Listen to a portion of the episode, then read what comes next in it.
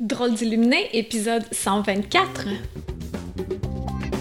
Bienvenue sur un tout nouvel épisode de Drôle d'illuminé.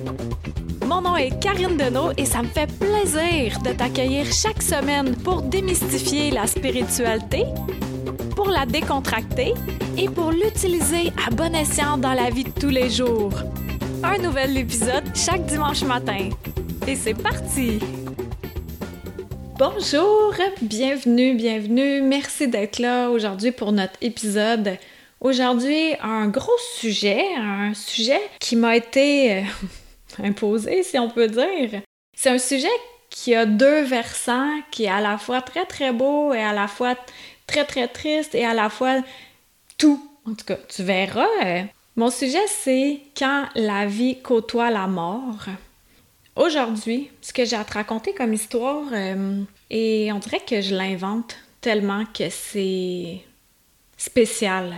C'est que moi, quand je suis déménagée, quand je me suis séparée, j'ai laissé deux chats à la maison où euh, j'habitais, euh, Agathe et Timothée. Et Agathe, elle a commencé à mal filer, elle a 14 ans, puis voilà un mois à peu près.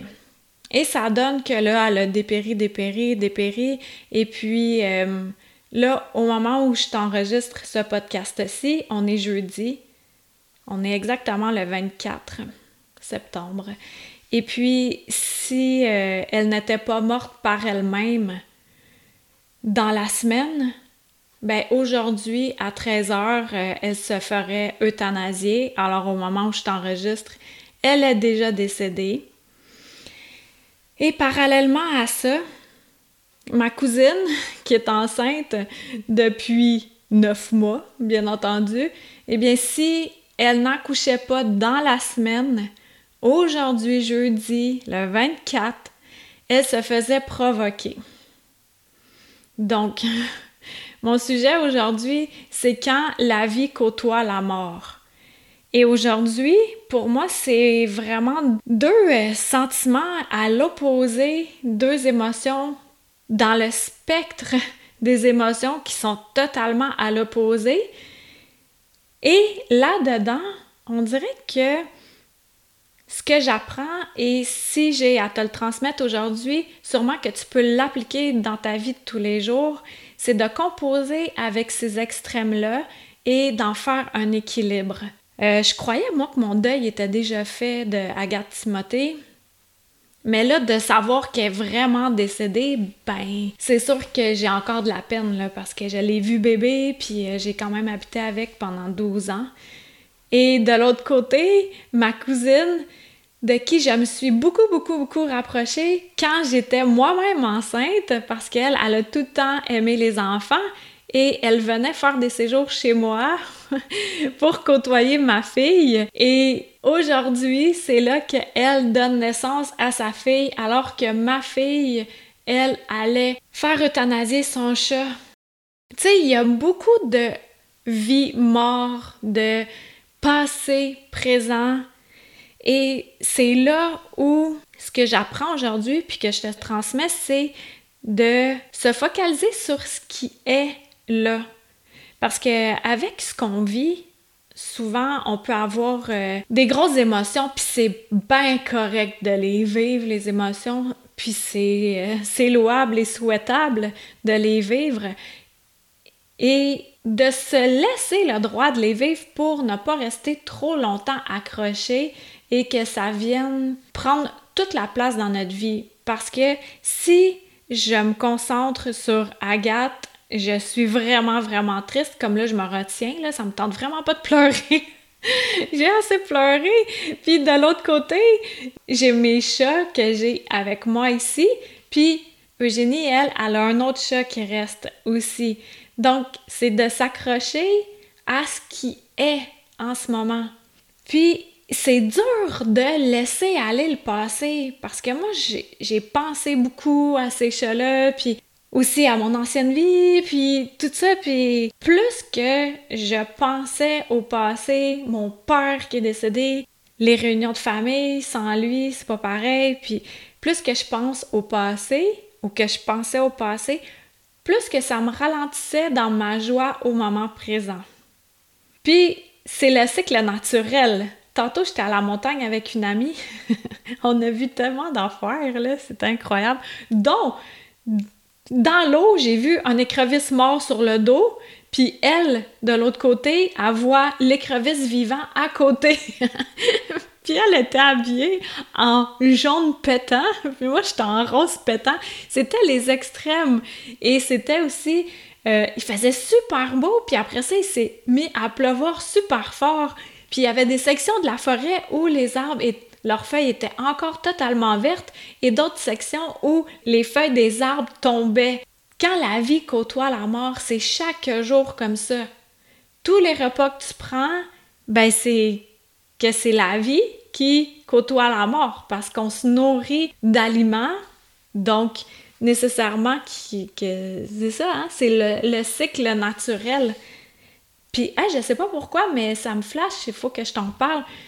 Si tu as accès à Netflix, puis euh, il y a ma Octopus Teacher, c'est euh, mon enseignante euh, pieuvre, quelque chose comme ça. C'est vraiment, vraiment beau ça. C'est un fait vécu, c'est comme un genre de documentaire. J'ai tellement apprécié, les images sont magnifiques. Et aussi la morale dans l'histoire est, est, vraiment belle, puis ça réconforte dans l'espoir qui est parti, puis que l'espoir qui revient avec la connexion avec la nature. Et là, euh, c'est l'homme qui connecte avec une pieuvre qui devient son ami jusqu'à sa mort parce que les pieuvres, ça, vit pendant un an. Ça montre à quel point c'est normal qu'il y ait la vie qui côtoie la mort chaque jour. Puis avec mon histoire que je te raconte aujourd'hui, qui a vraiment l'air organisée, soit que le même jour, ma chatte, Agathe, se fait euthanasier, puis ma cousine se fait provoquer pour donner naissance à sa fille c'est de trouver l'équilibre dans, tout, dans tous les extrêmes. Une extrême, un extrême. Dans les extrêmes, je sais pas comment le conjuguer, là. Dans les extrêmes pour trouver notre zone de confort. Puis de continuer à, à faire ce qui nous fait plaisir. Surtout, c'est la joie. On doit cultiver davantage de joie. C'est ça qui manque chez plusieurs personnes.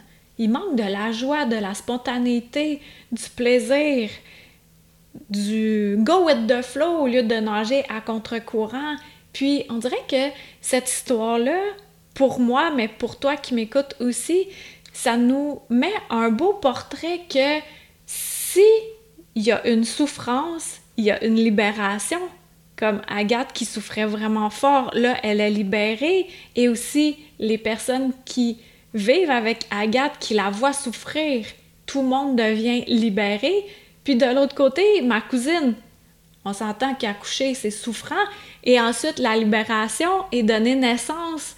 Et tout ça, ce sont des cycles normaux. Puis, on est venu s'incarner pour vivre ces émotions-là. Puis là, j'en ris parce que des fois, on dirait que j'aimerais bien ça prendre une pause d'émotion. Mais en même temps, c'est ça qu'on est venu expérimenter. Si je voulais vraiment prendre une pause d'émotion, ben je ferais plus rien. Je pourrais devenir comme euh, euh, un zombie devant la télé ou, euh, autre. En tout cas, mais moi, j'ai pas envie de ça parce que c'est tellement beau dans la beauté. Par exemple, c'est triste, c'est triste la mort de quelqu'un, c'est triste la mort d'un animal, c'est ou le deuil d'une séparation ou amicale ou de se choisir euh, euh, pour un emploi, de quitter l'emploi ou de déménager d'un endroit à l'autre. Tout ça, oui, ça chamboule, mais est-ce que c'est pour être mieux? C'est ça l'idée, hein?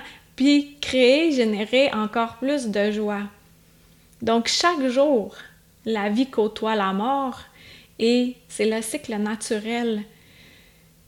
On dirait qu'il faut que je le répète là, mais de trouver l'équilibre là-dedans, de trouver notre propre zone de confort dans tout ça, dans tous les extrêmes.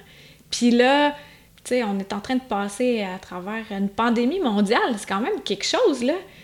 et de ne pas aller dans l'extrême d'écouter trop les nouvelles, de se recentrer en soi. Et à ce moment-là, ça donne un tas de possibilités. Puis c'est là où est l'équilibre également, au lieu de disperser notre énergie de droite à gauche, c'est de la rassembler et de faire OK, tout va bien, en notre centre, tout va bien. Alors, euh, c'est ça que j'avais à dire aujourd'hui. Quand la vie côtoie la mort, je trouve ça vraiment spécial euh, en ce moment. Puis, un point tel que quand je marchais à la montagne avec mon ami ce matin, on a marché pendant un bon bout de temps, deux heures et quelques. Et en revenant, euh, Stéphane était dehors, puis il dit Puis, qu'est-ce que vous avez vu? Puis là, je dis Annie, puis ah, des choses bien spéciales. Puis je dis Qu'est-ce qu'on a vu déjà, Annie? Je m'en souvenais pas. Parce que c'est tellement pour moi euh, chamboulant, tout ça, que c'est ça. Des fois, le cerveau, il tilt. Fait que je pense que je vais arrêter là parce que l'émotion monte, puis euh, ça me donne pas de pleurer euh, en caméra encore ou en audio. Fait que voilà, un équilibre dans tout ça, puis de focaliser sur ce qui est là. Donc, merci d'avoir été là. On se dit à très bientôt. Bye! C'était Karine Deneau, D-E-N-E-A-U-L-T.com. Pour être tenu au courant de tout ce que j'ai à t'offrir, des massages de l'esprit, de l'alchimie, en vrai ou à distance, des livres, des soins de groupe, etc. Tu peux me suivre sur ma chaîne YouTube, sur ma page professionnelle Facebook et t'abonner à mon infolettre. Merci à Toby Christensen, healingdrummer.com pour la musique.